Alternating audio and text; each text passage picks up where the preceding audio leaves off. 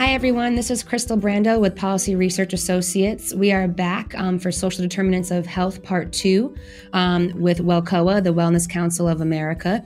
If you missed Part 1, please go back and check it out. We had a great conversation with Ryan Picarella, the president of the Wellness Council of America, about social determinants and how the workplace can stand in the gap um, of what's available in communities and how social determinants of health impact employees. So today, we're back with Ryan, who again is the president of WELCOA. He brings great knowledge and insight from a career of over a decade in the health and wellness industry into these conversations that we're having um, with the Wellness Council of America which is one of the nation's most respected resources um, for building healthy workplaces and has been operating for over 30 years. So we're delighted to be having these conversations on social determinants of health. This is part two of a two part series on social determinants of health and part two of a four part series that we're eager and excited to be um, working on with WELCOA. So, Ryan, thanks for being back with us. Thanks, Crystal. It's good to be here. So, today we're talking about the unmentionables of wellness. So, before I even get started with any questions, what does that mean to you right there, the unmentionables of wellness?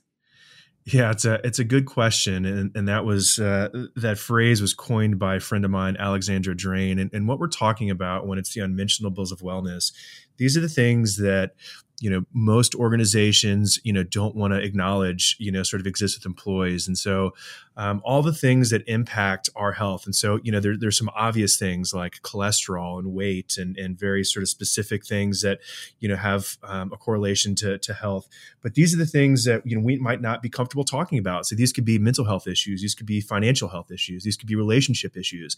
These could be struggling taking care of um, aging parents or, or children. This could be you know struggling with a bad a bad sex life. This could be a variety of things that you know as humans that we deal with every single day, but yet are not really comfortable. Certainly bringing to uh, the organization, but at the end of the day, they impact stress and they impact our performance. They can impact our sleep, um, and so these things sort of transcend you know not just at home but into the workplace and back and forth. And so um, all of these things. Um, really have a huge a huge impact on our health and so there's there's kind of a, a maslow's hierarchy if you will and if you can kind of picture in your head at the very bottom here there's some basic safety and psychological needs that have to be met. Um, and until those are really met, uh, we can't go to the top of the pyramid where it's, you know, kind of the self actualization. And I look at this as kind of the broccoli and the treadmill piece. And I'll give you an example. If you are really struggling with putting food on the table, um, you know, either from a financial perspective or you might live in a food desert, you know, going to the gym is probably the farthest thing away from what's on your mind right now. And that's just not a real part of your world. And so, you know, a lot of times in organizations, we just you know we keep pushing uh, step challenges or weight loss challenges or these kinds of things, and that's just not reasonable uh, for a lot of people. So the notion of unmentionables is is that we show up to work as a whole person. Um, even things like you know what happened in our childhood um, can have a big impact on our health and well-being there's a really kind of landmark study called adverse childhood experiences or aces for short that looked at things that happen, you know, many years before we even step into the workplace have an impact on our health, even you know cardiovascular disease. So things like you know divorce, incarceration, substance abuse, physical abuse, and there's there's you know several sort of things that if they happen to us, um, you know as a childhood, and the more of those check boxes that you check, the more likely you are to have health conditions down the road. Well, that has huge implications for the workplace and certainly how we begin to help people, you know, address some of these health issues.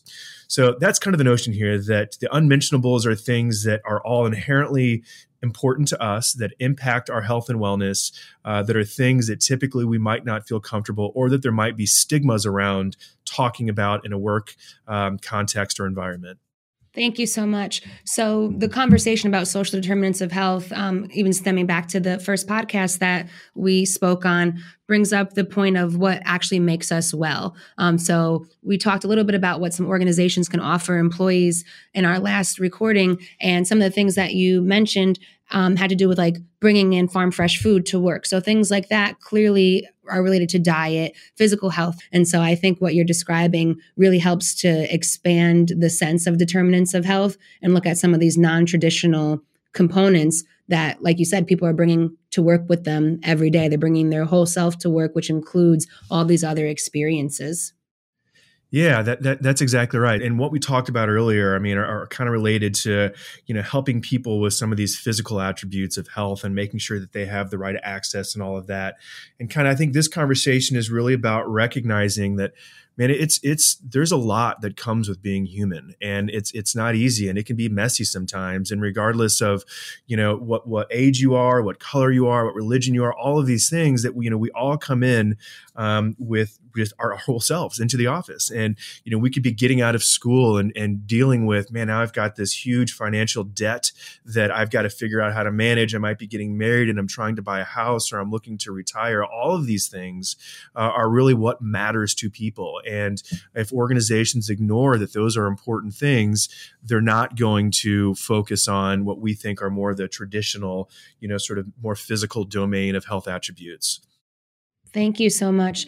And part of what people may bring to work with them is the role that they have in their home life. And for a lot of folks, um, being a caregiver can be part of that. So you mentioned the stress of maybe saving money. There are all these different things that people can be stressed about. And in some of our wellness work, we've put together some materials specifically for caregivers. And that is a huge component of the the workforce and something that really is increasingly becoming popular with folks talking about how to take care of caregivers in the workplace who may be coming to work with additional challenges and additional things to navigate, additional stressors every day. So, what do you think is the role of caregiver stress in total wellness? Yeah, I thank you for asking that question because this one in particular is incredibly uh, personal to me as well. Um, you know, having a, a, mother that was sick most of my life and needed caregiving, and um, being a parent of two little ones and having to, you know, care. I've, I've sort of seen taking care of, of children uh, and taking care of parents, and I think this is incredibly powerful. We have the, you know, the boomers that are retiring, um, and so you know, taking care of aging parents, kind of understanding and navigating that system is going to be incredibly important, uh, and also sort of you know raising our children. And so, you know, caregivers, uh, as as many of you probably know, have one of the highest rates of, of burnout uh, and turnover of pretty much every job type. Um, and so it's really an incredibly important thing to talk about and to understand and find ways to do it. And what's really actually amazing about um, thinking about caregiving uh, and helping caregivers um, is that if you can help alleviate you know, some of the stress and burnout when it comes to caregiving, not only does that improve the caregiver's you know life and outcomes, but it also improves whoever they're taking care of. And so there's some really cool research uh, that looked at um, in, in, adult communities that the caregivers there, when they really focused on creating um, caring and compassionate, you know, organizational cultures for these folks, it also improved the life expectancies of the people that they took care of.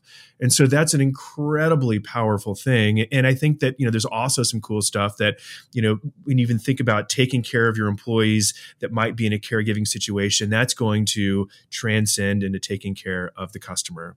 And so I'm a firm believer that, you know, organizations need to put their employees first. Um, it's not putting the customer first, it's putting their employees first. Because if you put your employees first, that effort and that work is actually going to translate into taking care uh, of employees as well too. So I think this is you know caregiver stress is real. It's huge. All of us at some point in our lives are probably going to you know face this, whether it's uh, our own family, it could be a spouse, a sibling, a friend, um, you know, a, a, grandparent, a parent, any of this. That at some point that this is going to be a very real thing uh, for all of us to deal with. And so I think an organization has again an obligation um, to create ways uh, and opportunities for um, them to help their employees. And I'll give you, you know, one, um, you know, quick example, and then I'll let I'll let you dive back in. But I actually was doing a podcast this week uh, with an organization, and they give their employees two weeks a year um, paid time off to actually provide caregiving. Um, and that's that's incredible. I mean, I think this is a you know really a standout organization that's going above and beyond. This doesn't cut into sick time or PTO or any of that. They're just saying, look, if you've got you know that can be taken you know intermittently or all at one time, but if you have to um, take care of someone that's near and dear to you um, in your life, and you can do that. And so the amount of of stress and burden that that you know that alleviates is is is huge for people. So um, again, I think you know really thinking about and, and helping organizations think through uh, ways to support caregivers is, is really, in my opinion, one of the most important things they can do. That's wonderful. Thank you so much for sharing that.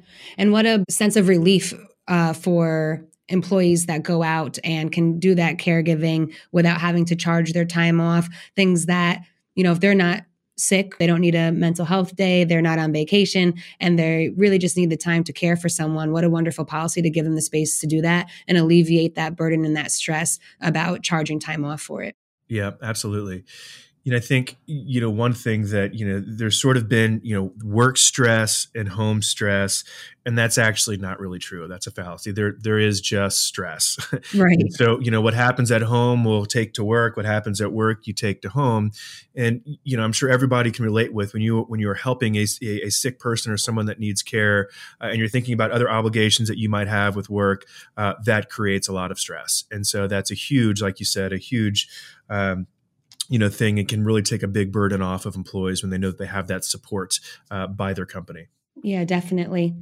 So as far as the role of the organization in helping to support all these different things from your vantage point and with your experience how well are organizations doing at addressing these non-traditional determinants of health? What do you think is happening in the field well, you know, I think there's a spectrum. I think that the good news, Crystal, is that like we're starting to talk about these things. And, and, that's really the first step, I think, for organizations to be successful. Whereas, you know, five years ago, you know, mental health, those types of issues were kind of shuffled to an EAP and they didn't want to talk about them and just had hoped that, you know, their employees would take their personal problems and go deal with them so that it didn't impact the workplace anymore. And, and, and that just frankly doesn't work.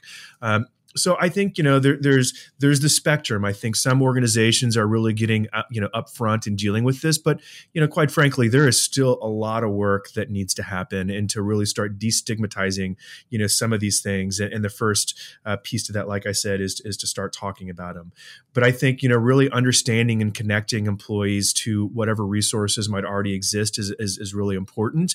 But the traditional, you know, you get three phone calls from an EAP and just talk to them, and you know, and they'll fix you um, doesn't work.